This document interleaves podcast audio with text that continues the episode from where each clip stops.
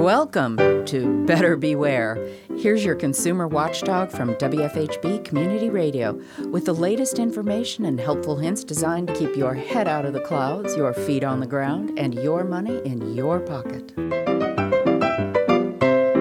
Have you heard of Zella? It's spelled Z E L L E, Zelle if that's the way it's pronounced, I've only seen it written. It's a relatively new online service for transferring money directly from one bank account to another. It's legitimate enough, owned by a consortium of big banks, and is available as an app for your phone. Nowadays, over a hundred big banks and credit cards, MasterCard and Visa, use the service. It's a very convenient way to send money to someone as long as both are signed up for the service. But it's not quite as secure as you might think. For one thing, once you send money, the transaction cannot be canceled.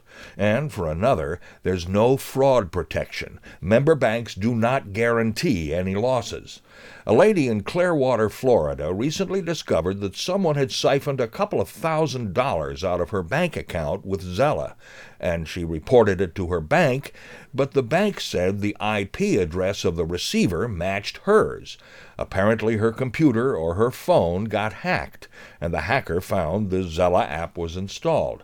It took a threat of publicity through a local TV station before the bank agreed to replace her lost money. So if you've got Zelle installed, only use it with people you know. And you might want to set up a separate bank account just for Zelle and only put money in it when you want to make a transfer.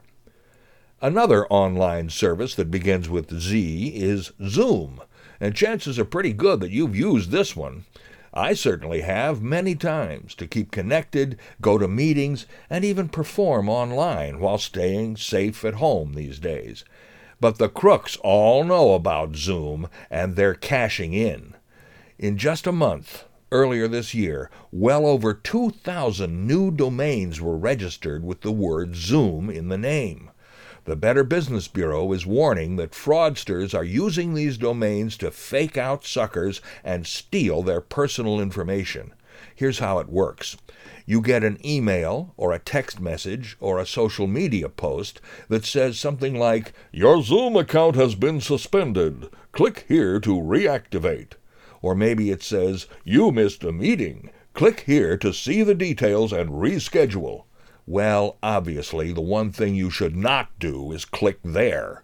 The message may contain the genuine Zoom logo, but if you look closely, you'll find the sender is not the official Zoom website. There are two, and only two, genuine Zoom addresses zoom.com and zoom.us. If it's anything else, it's a scam. The link will take you to a web page that looks perfectly legit, and if you fill in all your personal information and passwords, you've been suckered. You gotta be careful these days, from A to Z. I'm Richard Fish for WFHB News and Public Affairs. Better Beware comes to you from WFHB Bloomington, Indiana. Find all our episodes at WFHB.org. If you can help put the kibosh on a con, email beware at WFHB.org. Remember, swindlers never give a sucker an even break.